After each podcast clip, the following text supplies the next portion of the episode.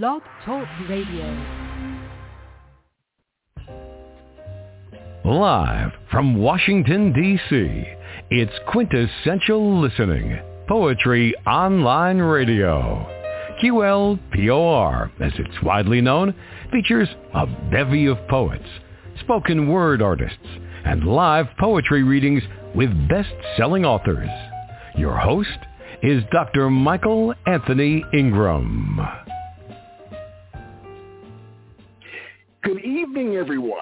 And welcome to the program. Tonight, my special guest is Alexander Poster. The title of his new chapbook is A Refuge for Those Who Like Sad Endings. A beautiful, beautiful title. He's also looking for a publisher, so if you know one, let's talk. All right. If you are a publisher, let's talk because we're ready. Alexander, how are you, sir? Yes. I'm doing great this evening. Fantastic. Let's begin our poetic journey together, all right? All right. all right. What I want to know from you first, my friend, is what is poetry to you? Uh, to me, and I've heard a lot of different definitions, but to me, uh, poetry is the best distillation or uh, purification of an emotion or an idea that you're trying to express, almost like a crystallization uh, that Okay.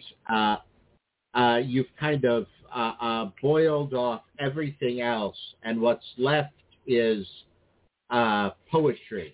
It doesn't necessarily mean it's the most succinct way to say that, uh, Mhm. but it's uh, uh, uh, the, the the most pure uh, uh, and uh, the most distilled kind of. Uh, if prose is uh, you know twenty proof, poetry is like a hundred proof, so to speak. Mm. Share that one more time, the, the very last part. What did you say? Uh, well, if uh, prose is uh, 20 proof, if it's a. Budweiser, right, uh, then uh, poetry is a hundred. It's a hundred proof. Yeah, all right. That's what I thought you said. I just wanted to hear yeah. it again. I like that. Okay, now we know what it is. Why do you think it's important? Why is it important?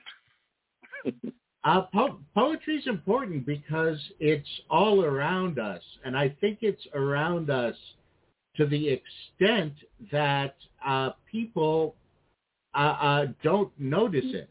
Um, Mm. I mean, you mentioned, or, or one mentions poetry, and one thinks of a radio show like this, but hmm uh, uh, you know, anytime you listen to a commercial, anytime uh, uh, uh, uh, you, you hear a phrase uh, from a politician, there's poetry in it. Um, And I mean, uh, some of it is is not very good. Some of it's not inspired. Some of it is. And uh, this is a fictional example, but I'll give it. Uh, if you watch right.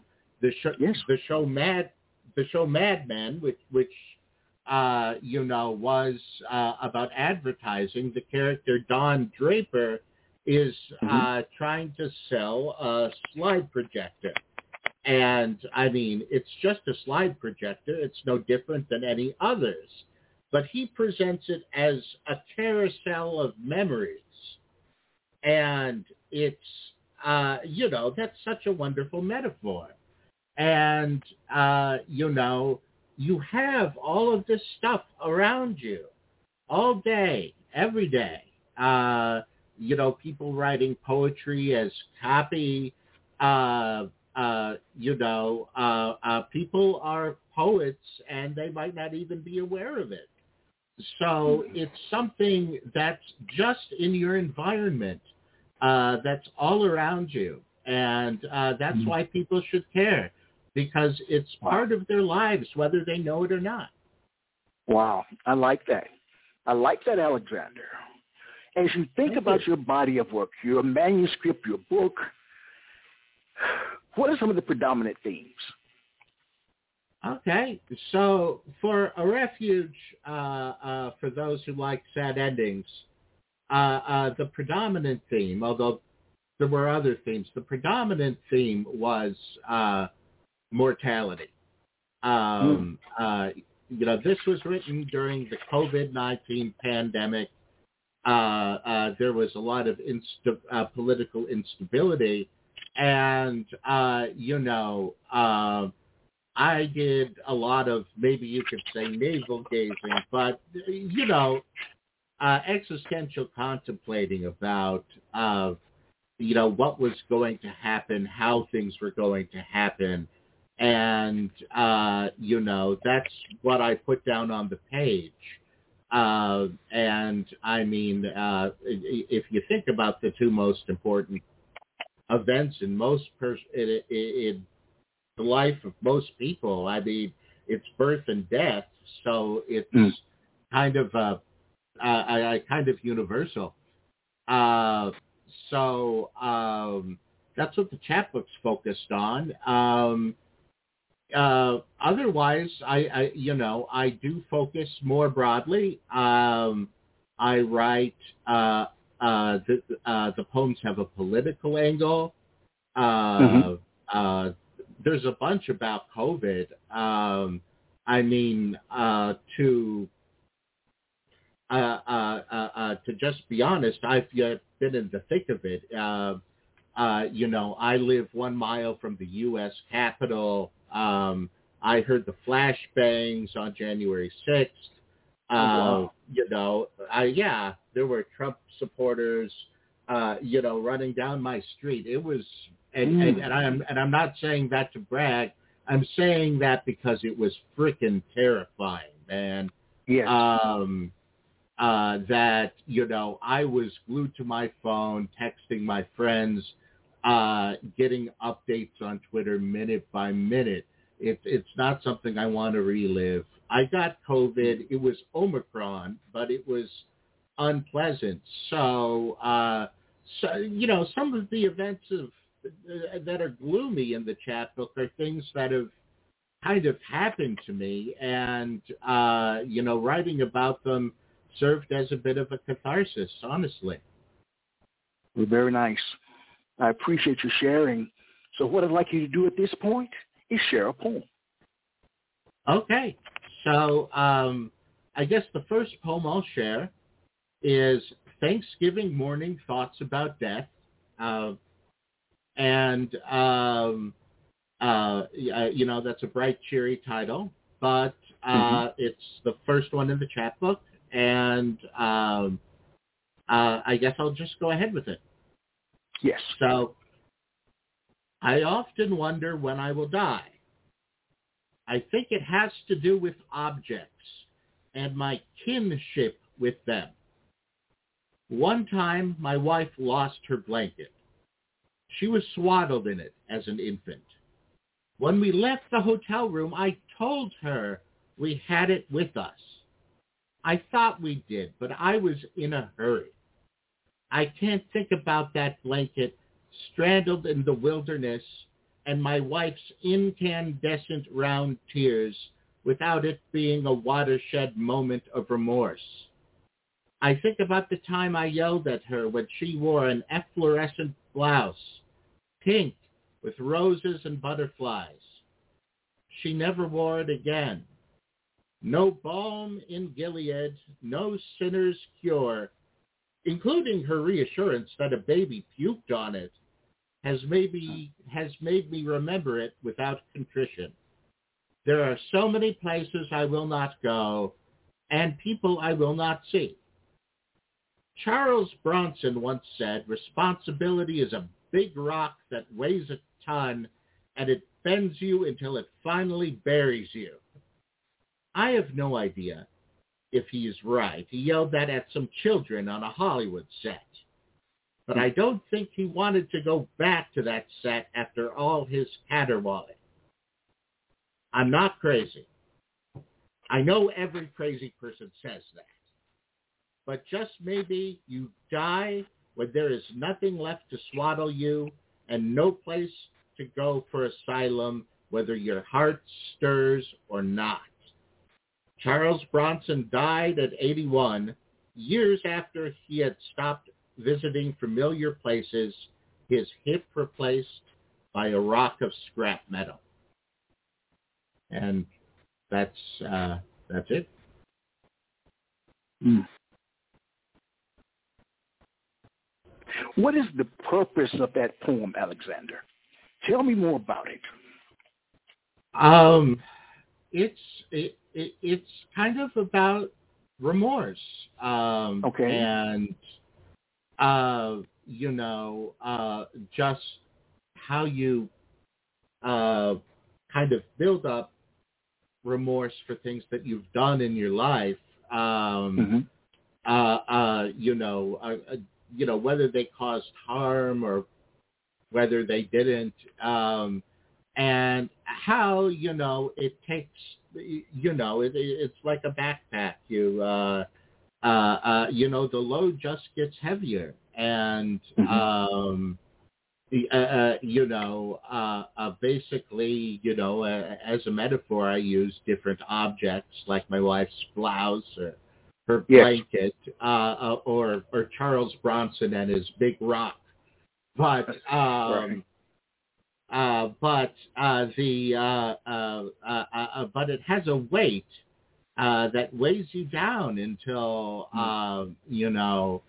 I, I, I forgot to contemplate mortality, and this is the first poem mm-hmm. in the chapbook. I guess the question to ask is, you know, what is mortality? Is it is it death, or is it some kind of a spiritual death? Mm. And um, you know, uh, uh, maybe maybe there's a time where there just you can't go anywhere or do much because you know you have bitter or sad memories or remorseful memories of uh, uh, every place. Uh, I mean, it seems in some ways, um, you know, uh, uh, uh, uh, I guess the more you transgress, the smaller your world gets. So mm-hmm. um, mm-hmm. until it's gone. So right. uh, uh, that's kind of the uh, main impetus behind the poem. All right, very nice. How does a poem begin for you, my friend? With an idea, a form, or an image? So uh, the answer, I guess, would be all of those.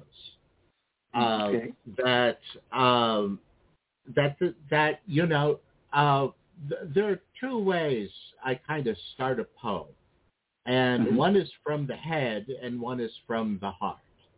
Uh, I have something called uh, I call it the cooler. It's just a little document I have of things uh, that I've said during the day uh, or I've overheard and kind of altered a bit, uh, uh, you know, that are poetic, just little phrases.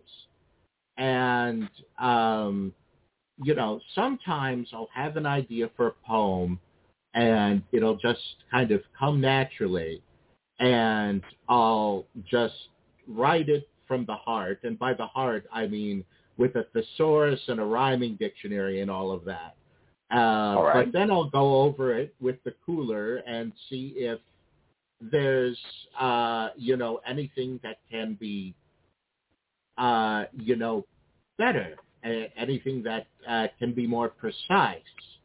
Uh, you know, I want this to be the highest proof possible, extending the metaphor that uh, we talked about uh, before. Uh, mm-hmm. So that's one way.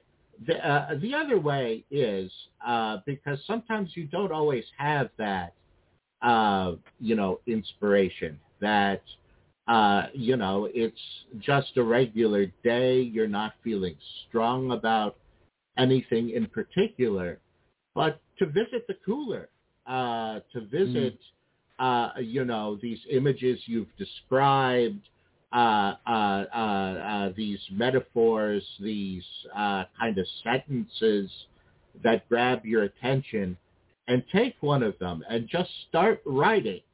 and see mm-hmm. where it leads you, and it will uh, eventually link up with the heart, and you'll kind of find out what the poem's about, and uh, then you're inspired.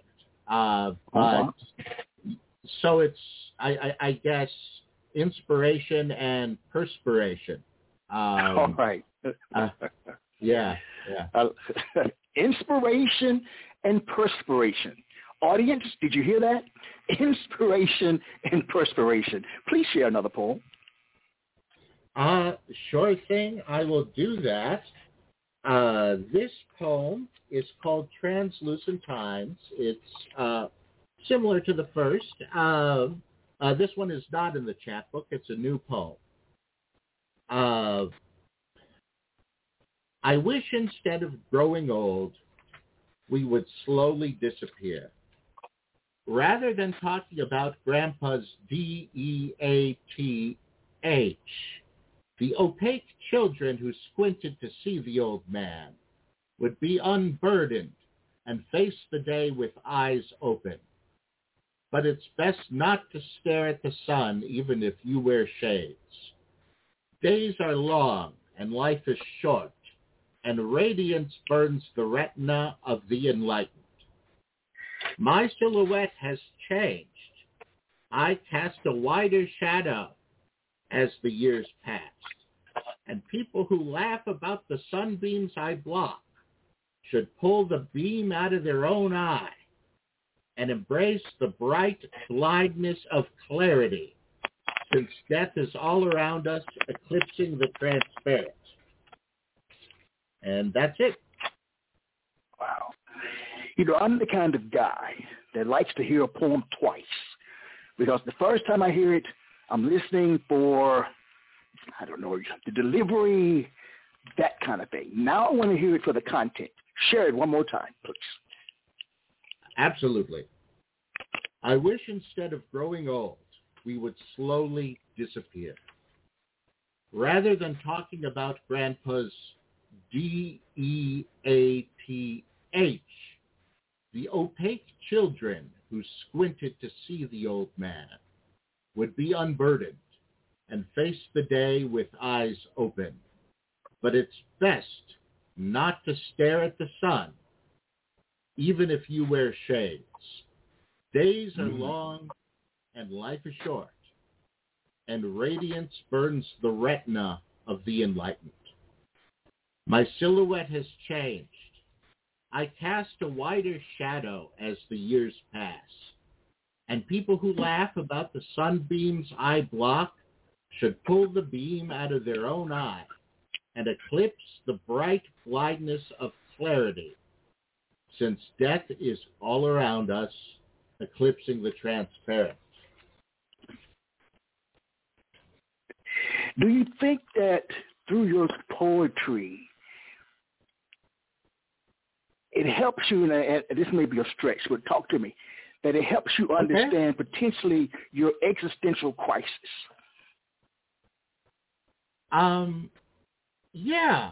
Uh, at least it helps me engage it in a way I think that's constructive. At least it helps me get something out of it that's productive and hopefully nice. Um, mm-hmm. uh, and uh, uh, maybe uh, uh, uh, maybe acclimate it to um, maybe acclimate me uh, uh, with it in a way that's uh, not so hostile. I think that's that's definitely possible. Uh, I mean, uh, I, you know, I'm the kind of guy who uh, turns the ship towards uh, the storm. Uh, mm. You know, because I, I, I want to get through the storm. I you know, I want to get it over with. And that's not a good way to think about death. But in terms of maybe fear of uh, uh, mortality, of uh, uh, thanatophobia, um, mm-hmm. uh, uh, you know, I guess maybe that's what I'm trying to do. Well, I want to share for those who may not know what an existential crisis is. And I found a perfect definition. It says the existential crisis can be defined as certain moments in life when people question whether their lives have a clear meaning or purpose or even a value attached to it. It may be common, but it does not necessarily mean we are depressed or having a negative approach to life. We're just questioning what life is. And it sounds mm-hmm. like that what you, that's what you're doing through your poetry, questioning what life is. Where you talk about birth and mortality, questioning what life is. Well, let's go back Absolutely. a little bit, all right? Okay. Right. I enjoy okay. talking to you. I can go to to the dictionary. I love it. All right. uh, let's go back in your past. What was an early experience where you learned that poetic language had power? Talk to me. Um, well, uh, I was a kid, uh, and to give you a bit of background on me, my dad uh, was uh, a professor of education. My mom, mm. and they're and, and, they're alive. They're they're probably listening. Uh, well, they're right. they're listening, but um, uh, and uh, you, you know, my mom uh, uh, was a visual artist. Uh, so, you know, I grew up in a home where there was a lot of art. Uh, mm-hmm. So I grew up around Shel Silverstein. Uh, I actually remember uh, beyond that, beyond sort of how I was raised, kind of my first poetic moment. I was thinking about it the other day, and it was when mm-hmm. Michael Jackson's "Bad" came out. And right. I, I yeah, I, I was a very young kid at the time, and um, I, you know, I, I, I couldn't understand it, and I had to ask my parents because mm-hmm. I didn't understand why Michael Jackson wanted to be bad. I mean, mm-hmm. that's bad. And that's when I learned about figurative language.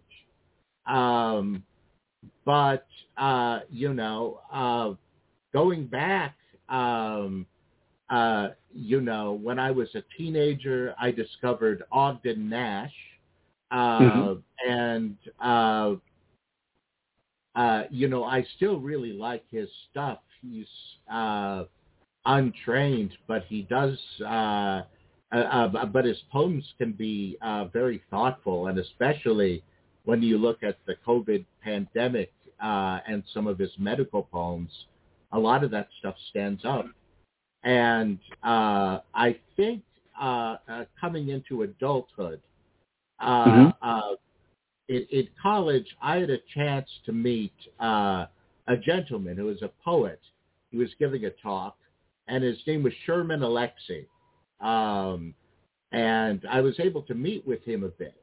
And um, one of the things that struck me, since I followed him since meeting him, it was an influential talk, is how sometimes I don't know if I'm doing it subconsciously or unconsciously, uh, but you know, I, I kind of mimic his tone a little bit. That his writing is very dark, uh, you know, there are moments, uh, you know, there are existential moments, but there's also mm-hmm. humor. So um, uh, in terms of uh, where I am and being where I am, uh, of uh, those are poetic influences. I'd also like to cite some other folks. Um, yes, please. Uh, uh, yeah, uh, Nick Cave, who's an Australian uh, musician, is also a brilliant lyricist, uh, and he writes all of this fantastic, gloomy stuff uh, uh that's uh, kind of terrific. And, uh, you know, he was an inspiration for this project because um, he is prolific in the amount of stuff that he puts out and someone asked, well, what happens when you're not inspired? And he just wrote, I write every day and I write until I'm inspired. And, mm. uh, you know, I, I, I've written poetry in the past, but, mm-hmm. um, you know, that's like, you know, maybe, you know, since maybe if I want to write a chapbook, I should write a poem once a week. And if something doesn't come to me, then I just sit down and I write the poem. Um, so Nick Cave, I think uh, I like wordplay. Um, I think uh, uh, in hip hop you have the best uh, rhymed poets alive. Uh, uh, Lil Wayne is also uh, a, a tremendous influence on me. Uh, you know, he'll have a rap song and, you know, he'll have fantastic, you know, metaphors. Um, you know, like uh, she ain't no angel. I use her halo like a frisbee. Uh, you know, stuff like that. Uh, uh, All just, right. just, just, just, just, just terrific. And uh, he'll use, you know, dub uh, phrases with double, triple, quad, quadruple entendres, uh, and, and I really think it's fantastic. So um, I guess uh, you could say, you know, so, some of my inspiration comes from uh, pop culture, and some of it comes from the poetic world. Wow, very nice. Well, what I'd like us to do right now is to take a brief break, and we'll be right back.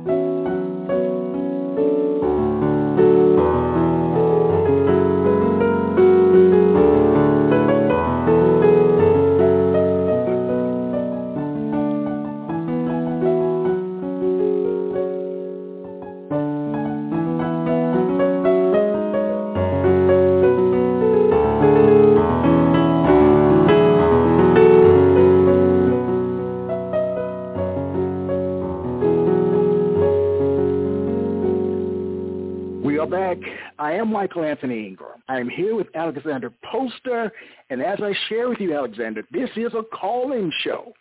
All right, the call-in number, if you'd like to talk to Alexander, is six four six seven eight seven one six three one, and we have a caller, my friend. We have a caller. Okay. All right. All right. I like to I like to bring this person on. The area code is two four zero. The first three numbers are two one five. You're on the air with Alexander. Good evening. Yeah, hi, good evening. What a great interview so far. Um, yeah, that, as I listen, one of the questions I have for uh, for Alex is, it's interesting. He he sort of, as I was on the line thinking about this question, he sort of segued into it. He had mentioned, um, you know, in terms of the best rhyming poets, and what I was going to ask him was, you know, what is how does he feel about the role of rhyme in poetry? Because of course you know, like Shakespeare's time, for instance, you know, things rhymed and that was part of the craft. But that's so fallen out of favor in the literary Yes. world. Now it's, you know, rhymed uh, poetry is something that lives in song lyrics and hip hop. So um, I guess without being too, too specific, just kind I would like to hear his thoughts on, uh, you know, the role of rhyming in today's poetry, if it has one. Oh, very And nice. I'll, uh, I'll hang up. I'll hang up and listen to his answer. All right then. Uh, Thank you for calling Well, in. first, Sure. uh, well, first of all, I think that's a terrific question, and it's a question I wrestle with myself. Um, personally, I like rhymes in poetry, and one of the things, um, um, and um, uh, I guess if you replay the episode, that's different from the first poem I read and the second poem I read, uh, is uh, uh, the amount of consonance and assonance in it, and I'm trying to kind of work rhymes in in different ways um, because uh, they're uh, uh, they have fallen out of favor, but hmm I do like rhymed poetry. I do like some of the old forms that really kind of mold and perfect language. Um, uh, and, uh, you know, I'm a fan of them. And I wish there was maybe uh, a little more room for them. You know, the chapbooks a refuge for those uh, who like sad endings. I think uh, maybe in literary poetry there needs to be a refuge for people who like things to rhyme, uh, Mm. basically. Uh, uh, since um, and let me tell you, it's a challenge to write an unrhymed poem without those Yes, rules, is. since there are so many places you can go. Mhm. Uh, but uh, there is something about you know hearing the rhythm in someone's voice and uh, uh, hearing lines end, uh, you know, with that gratifying symmetry uh, uh, that I really admire too. Mhm. Um, Well, uh, so, I okay. Go ahead. Continue, please. uh, so uh, yeah, I, I, I, I, I don't, uh, I don't especially have uh, a preference one over the other, but Mhm. um, uh, I think rhymed poetry uh, can be terrific, and I think although it isn't as it was in the literary circles, uh, I, I think in popular music, I think in hip hop, people have uh, actually taken it further than you know where it was, you know, in the 19th and the start of the 20th century, and uh, actually done more with it. All right. Please share a poem, my friend. Okay. Um, I will uh, do that.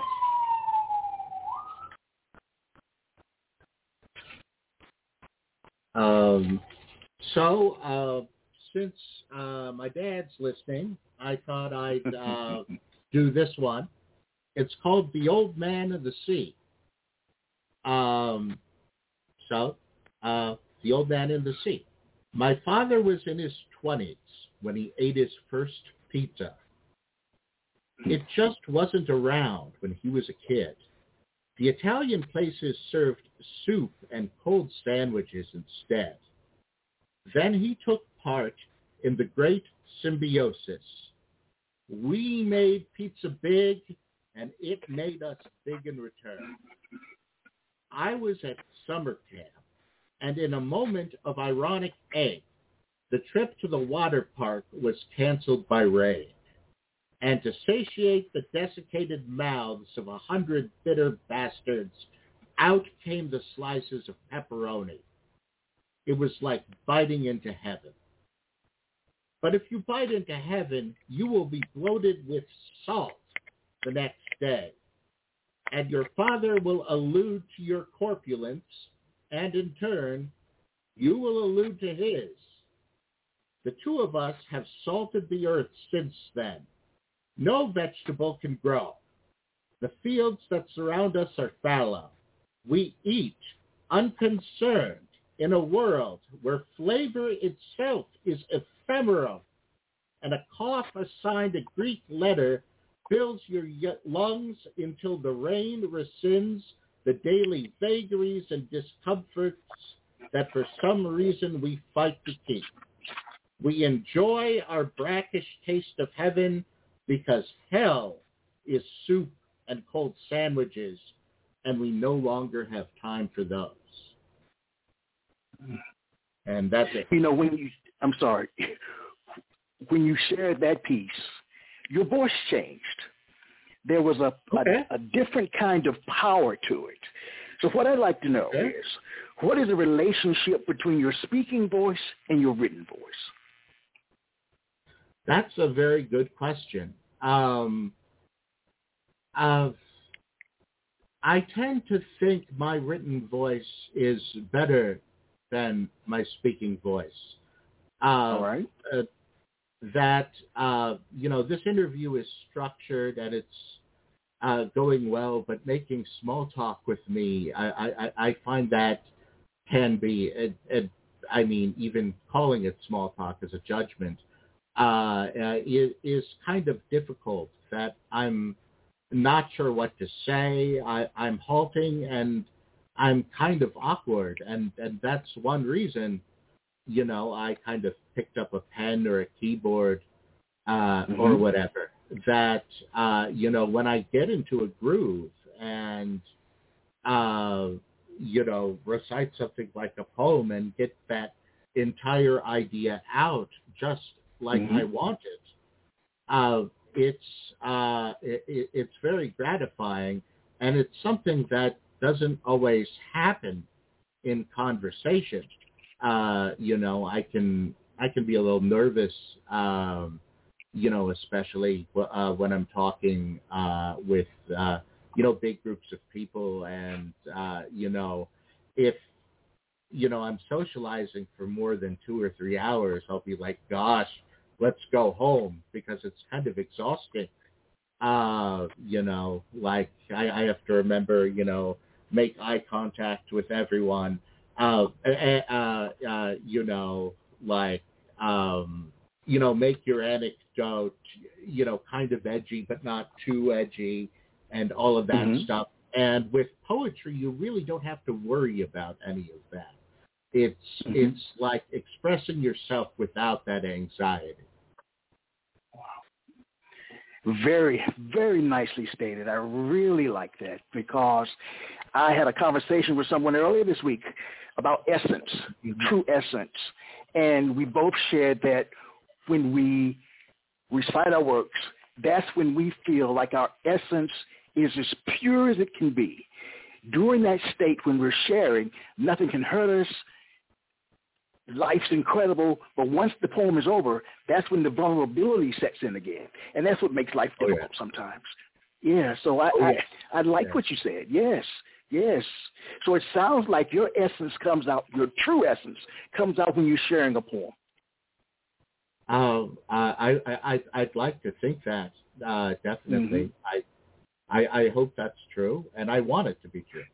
So Very uh, nice, very nice, very nice. Well, let me ask this question: Do you think you were meant to be a poet?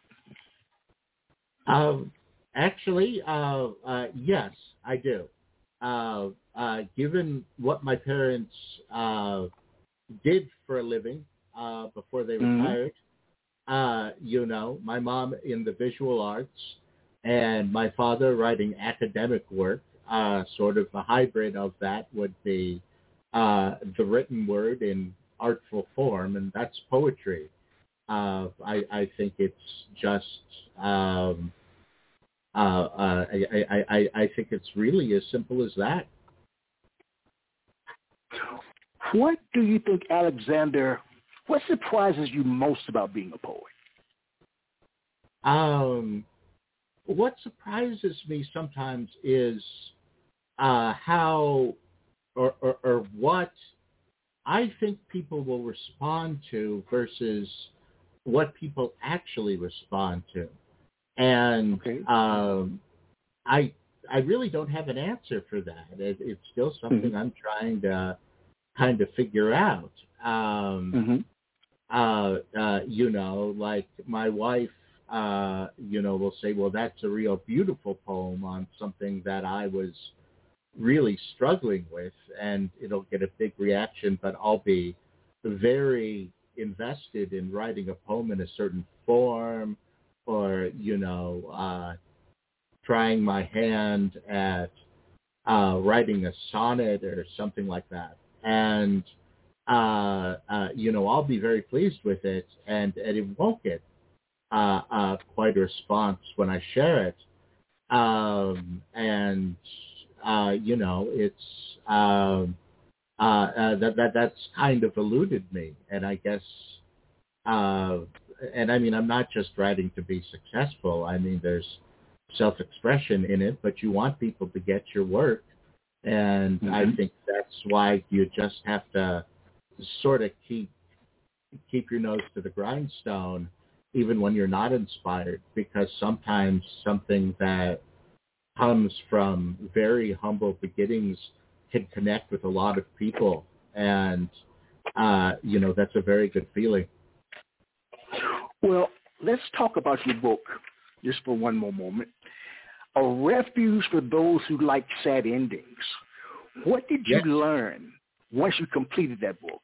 What did you learn about yourself? um what did i learn good question um, I learned that I there's a lot of introspection in uh, the chapbook that I didn't think would be there. Okay. Uh, that uh, that um, uh, you know, I wrote it. Um, I, I didn't want it to be too self-absorbed, although, you know, anytime you write something, I'm a historian and, you know, I select documents uh, that have historical value. And I mean, even if, and, uh, you know, the goal is to be, you know, not politically oriented and be uh, uh, uh, kind of as neutral as possible. But I mean, you're still putting yourself into that kind of work by what you choose, by what you curate. Um, you know, even if someone says make a disco playlist, the songs you choose uh, mm-hmm. are going to say something about you, even if it's not immediately clear. Um, uh, so I was trying to keep it like that. Um, I like poems with narratives.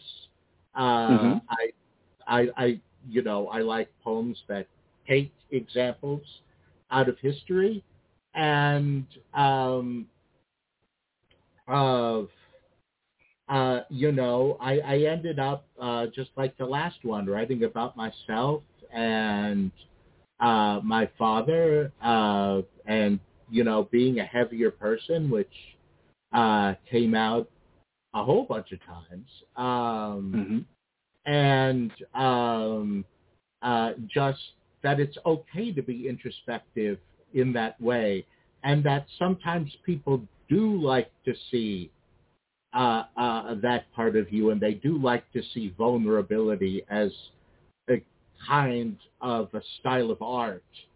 And uh, uh, yeah, that's that's what I learned. Uh, you know, poetry is uh, you know one of the few places where you can really kind of write yourself into the narrative and mm-hmm. uh, not uh, not have it be conspicuous. And uh, uh, I, I, I kind of felt like I was doing more and more of that as uh, the writing process went on. Wow. You know, one more question about your book when you think about the title of your book, A Refuge for Those Who Like Sad Endings, again, I love that. Give me, if you can, one word that sums up the poems in the book and explain how that particular word is connected. First, before you do that, I'd like to thank Poetic Hummingbird for that question. All right. Okay, uh, one word uh, to sum up the poems. Um, Oh, that's tough. Give me a second. Um, All right. All right. Take your time. um, okay. Okay. I'll, I'll, I'll, I'll say cynical. Um, cynical. Uh, Tell me more. Cynical. Tell me more. Uh, I, I, I, I, because you know, they're not all sad. Um, mm-hmm.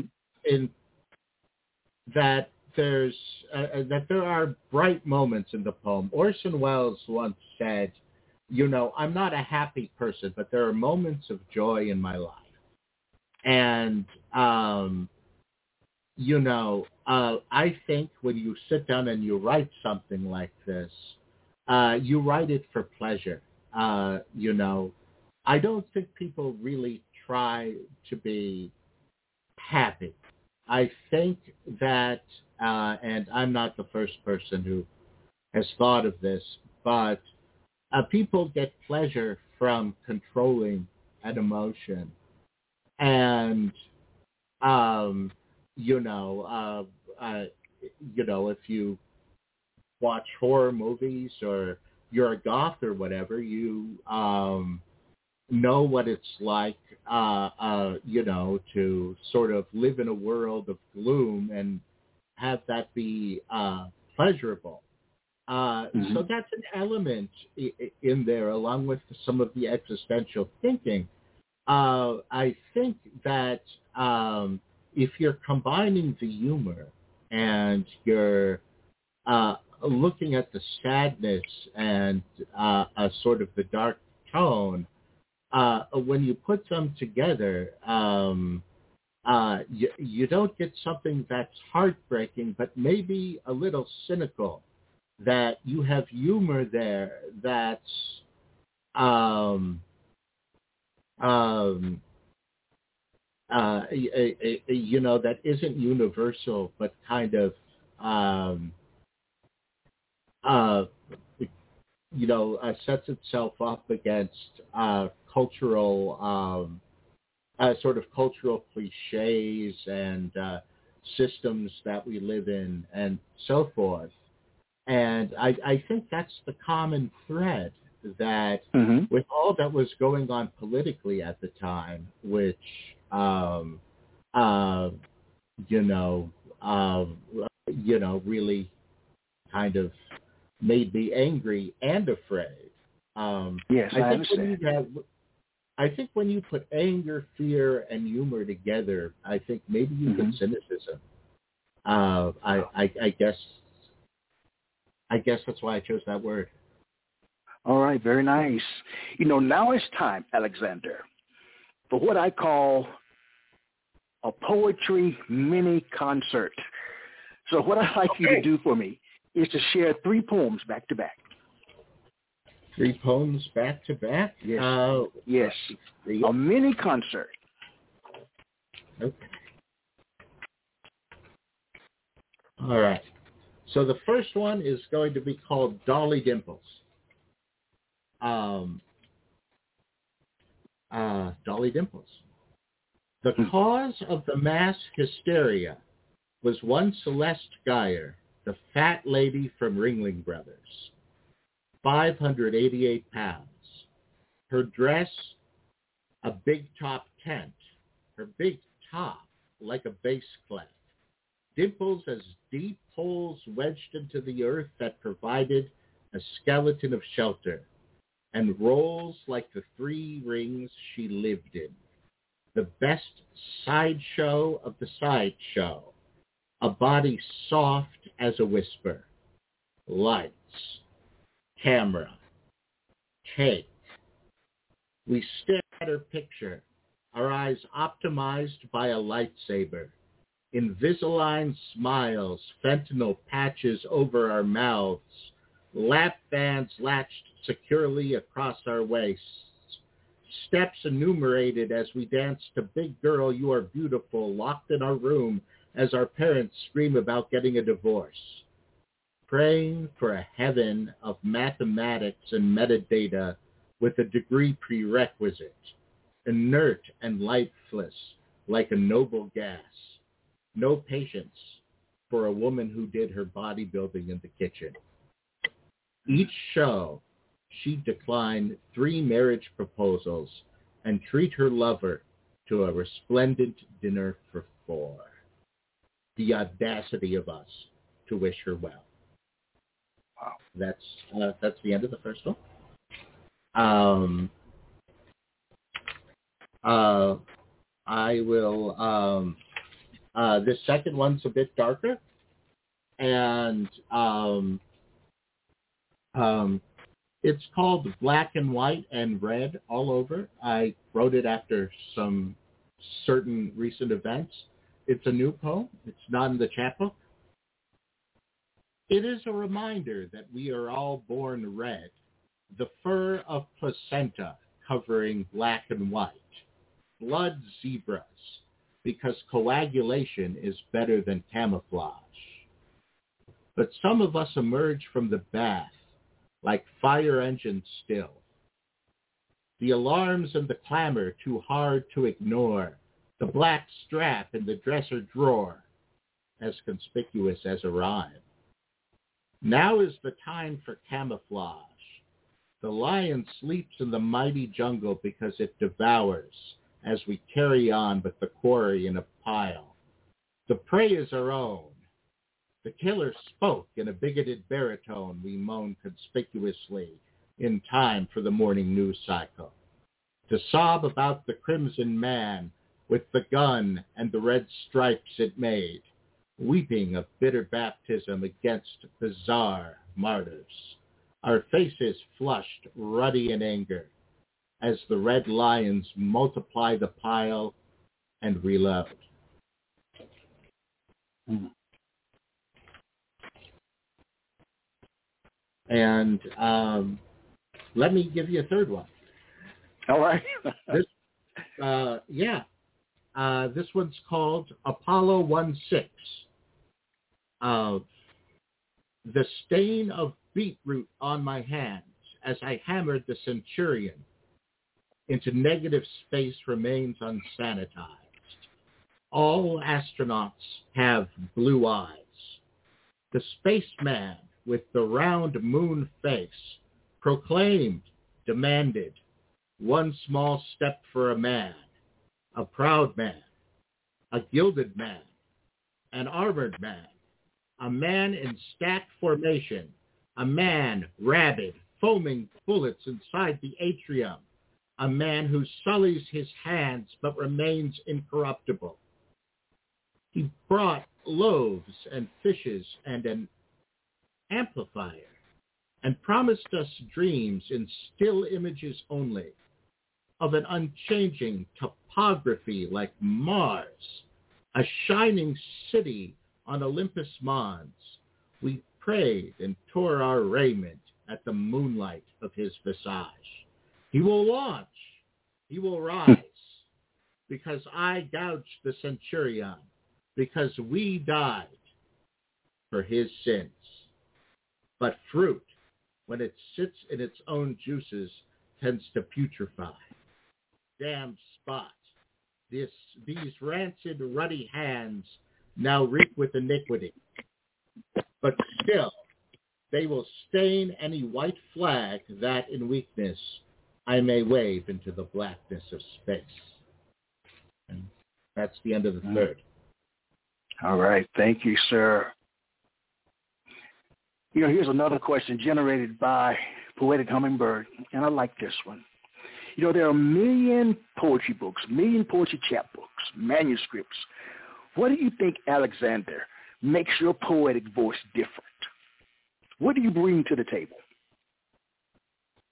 Um, well, um, uh, that that's a good question, and uh, you know, in history, um, uh, you know, when you're writing it, uh, it, it's similar to the so what question. You tell a story, mm-hmm. and very fairly, someone asks, uh, you know, so what?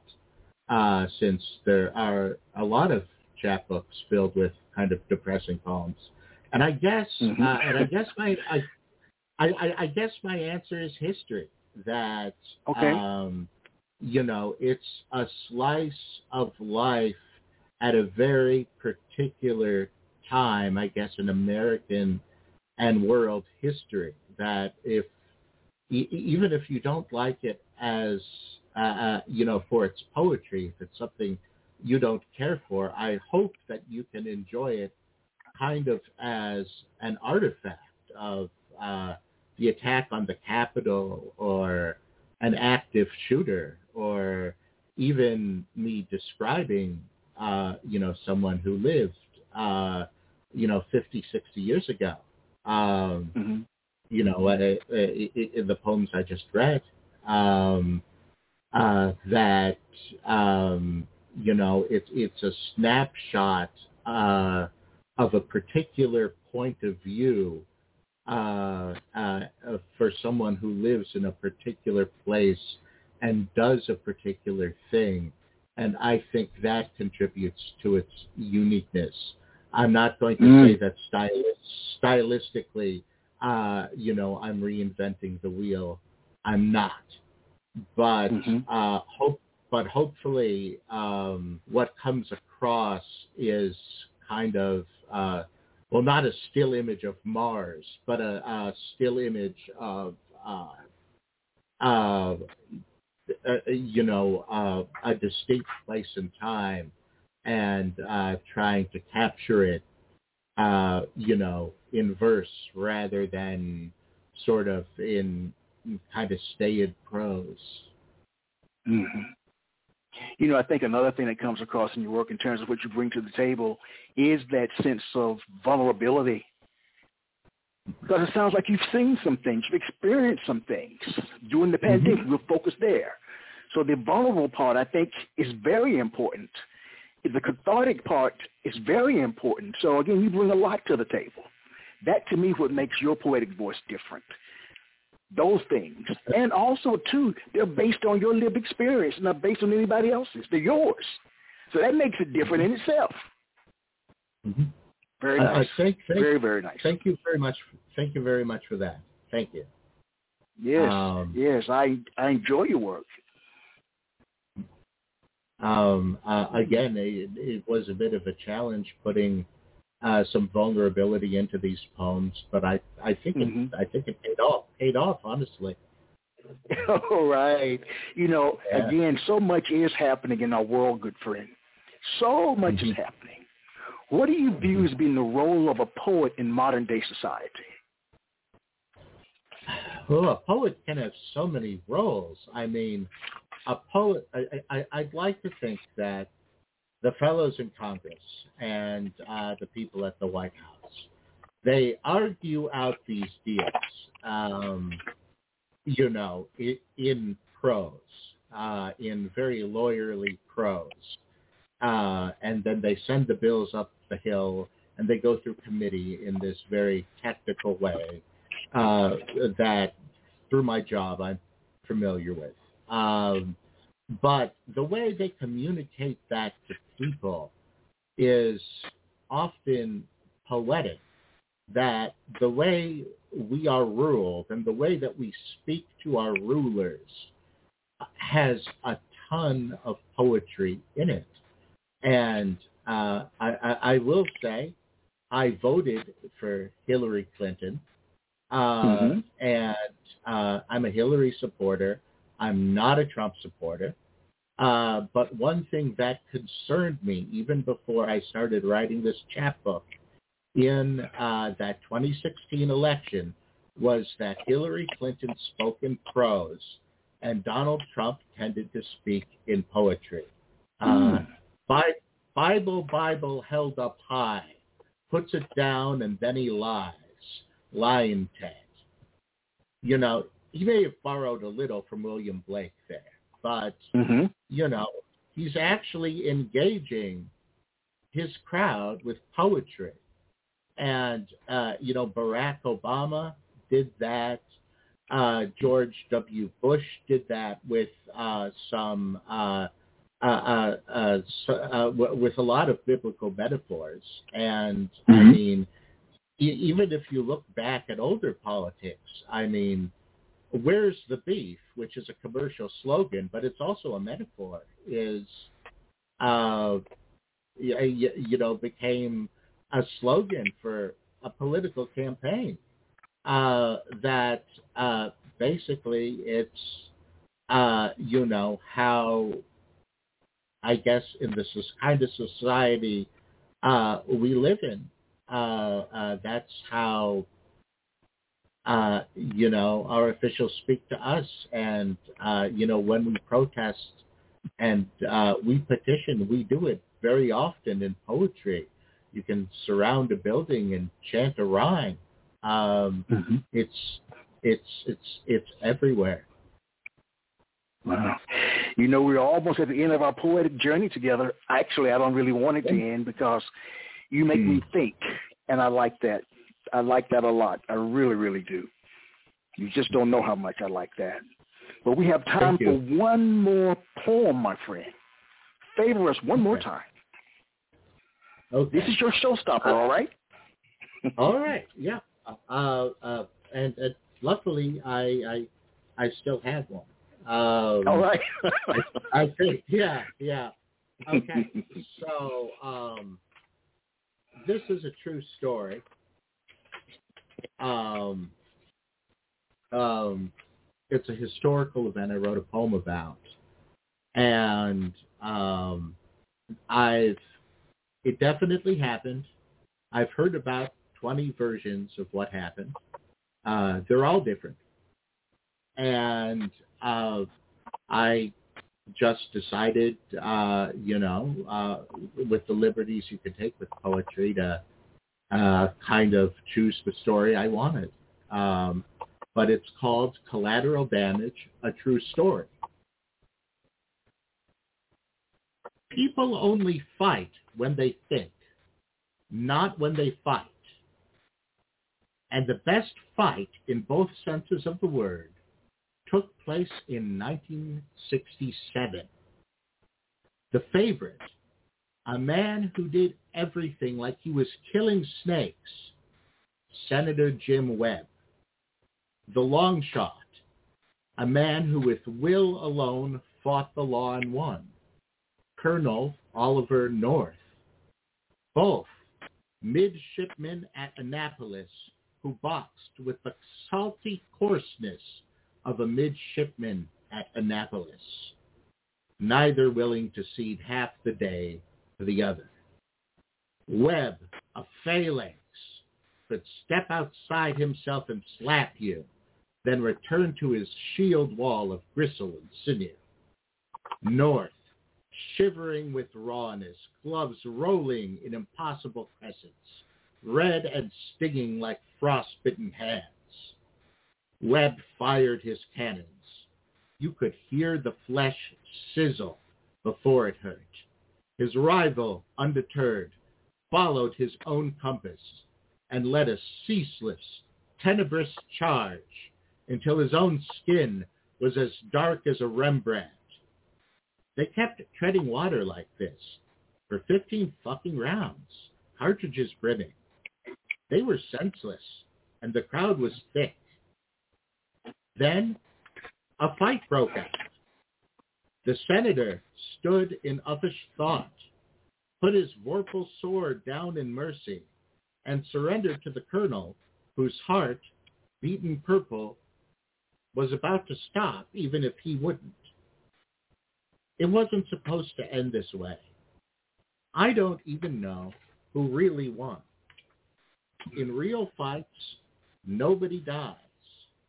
In real fights, satisfaction is neither demanded nor achieved. The senator and the colonel shook hands after the best fight ever and then went off to war. And that's the last one. Wow. Hmm. That is a powerful piece. Mm-hmm. And uh, I want to stress that this fight at the Naval Academy uh, mm-hmm. did happen, and people, you know, uh, uh, 50 years, uh, uh, uh, uh, uh, 50 years, who saw it 50 years ago still remember it. Um, mm-hmm. And, uh, uh, you know, it just kind of transfixed me because of the trajectories both of uh, both of the boxers went on after that. Yes. You know, writers and poets write for a myriad of reasons. Some write primarily to speak a message to their audience. Others write primarily because to stay silent is not an option. Alexander, mm-hmm. why do you write, my friend? Uh, I think uh, uh, uh, the, the latter, uh, uh, mm-hmm. staying silent is not an option. You know, um, when conversation can kind of be difficult and uh, you want to express how you feel about something or show uh, uh, an event that you know might not be important historically but is darn interesting uh, or um, reflect your vulnerability uh, about something that um, uh, would be difficult to do in plain speech uh, you know, I found poetry very cathartic for this. And as I've mentioned, I've written poems before this project. I'm writing mm-hmm. them after this project. I'm continuing. And, uh, uh, uh, you know, I, I think sometimes, um, even if you don't want to get up on a soapbox or share mm-hmm. a poem with people, like like it like it is a way to speak out, uh, and it's a way to speak out in a way that's um, uh, that, that in some ways can uh, needle you a bit, uh, but in other ways protect you. Um, uh, it, it, it's kind of like being in a womb that's just a little too small, you know. Mm. Um, uh, uh, but yeah, it's um, uh, you know, it's for me speaking out in I guess the best way that I can. All right. Mm. Wow. Well stated. Now your book, your manuscript, your book is ready to go. All you need is Yeah. a publisher. Am I correct? That's that's right. There's art. Uh, uh, there's art in it uh, done by the fantastic Michelle Morgan. Um, it's uh, it, it's all ready, um, and uh, you know we had a bunch of people call in uh, on this show. Uh, th- there's some interest. Uh, if someone wants to give me a chance, I'm uh, you know I'm right here. So um, well, we need we need to make it happen somehow. I'm Yes. going to see what I can do. We need to make Thank it happen. Your work needs to get out there. Needs to get out there. So again, finally, where can listeners? How can listeners stay in touch?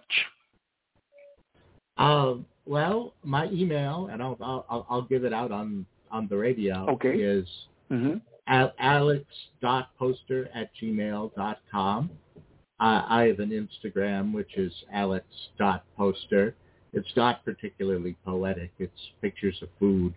But, um, uh, you know, uh, uh, uh, just uh, drop me an email. Uh, and uh, if you're interested, and uh, believe me, you know, I get all sorts of email about uh, uh, uh, stuff from work that's, uh, you know, uh, I, I'm not going to say what I do is dull. It's not, but it's Mm-hmm. stuff that I've been getting for 10 years. Um, Mhm. So, uh, you know, an email about poetry would uh, would would really kind of brighten my day.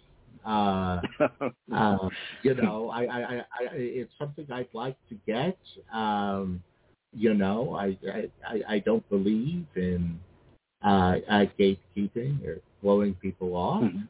So, um, i- if you have a question or if something I said, uh, uh, you know, you found inspirational or it made you mad, uh, you know, I, I'm, I'm happy to have that conversation.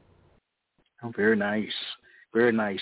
So what's next, Alexander? You've written this book.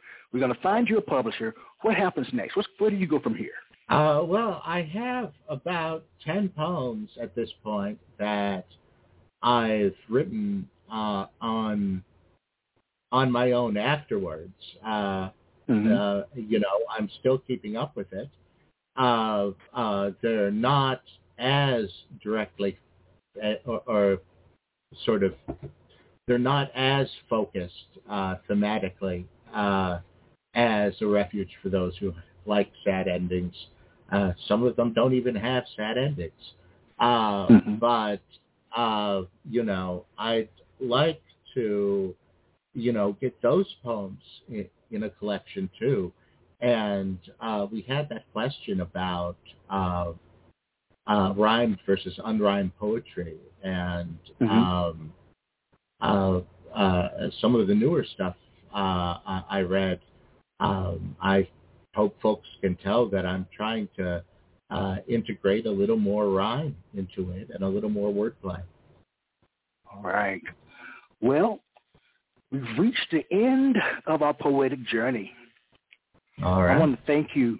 I want to thank you so much because I learned so much just listening to you talk.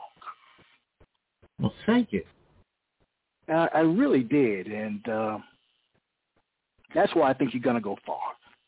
Because not only are you a great poet, you also share a message, and that's what people need. They need a message. That life can be tough sometimes, but there's also some beauty in it. But it can be tough sometimes, and it's okay to acknowledge that. It's okay. That's that's a great way to put it. Yeah. Mm-hmm. Any words you'd like to share to the listeners before we go? Um, well, I, I'd like to say to anyone, uh, uh, uh, you know, who's listening in, um, thank you. Uh, uh, thank you for your questions. And, um, uh, you know, you made the, you made the show, for, for me interesting and, offered some different perspectives and, even, and, uh, if you just, uh, uh, tuned in just to listen to me, I really appreciate that. And, All right, um, very nice. uh, uh, yeah, I'm grateful. All right, all right. All right, good people. We are at the end of another program. I'd like to thank my guest, Alexander Poster. Incredible name, by the way. Uh, that, that's star power right there. that's a great name. Uh, Thank you. Star power. all right, everyone. As you know, I share every week. that poetry rings somewhere throughout the land. Until next time, I'm Michael Anthony Ingram, and good night. Good night, Alexander. Good night. Quintessential Listening, Poetry Online Radio, is available on iTunes, Spotify, SoundCloud, and Stitcher. You can also check out the website at qlpor.com.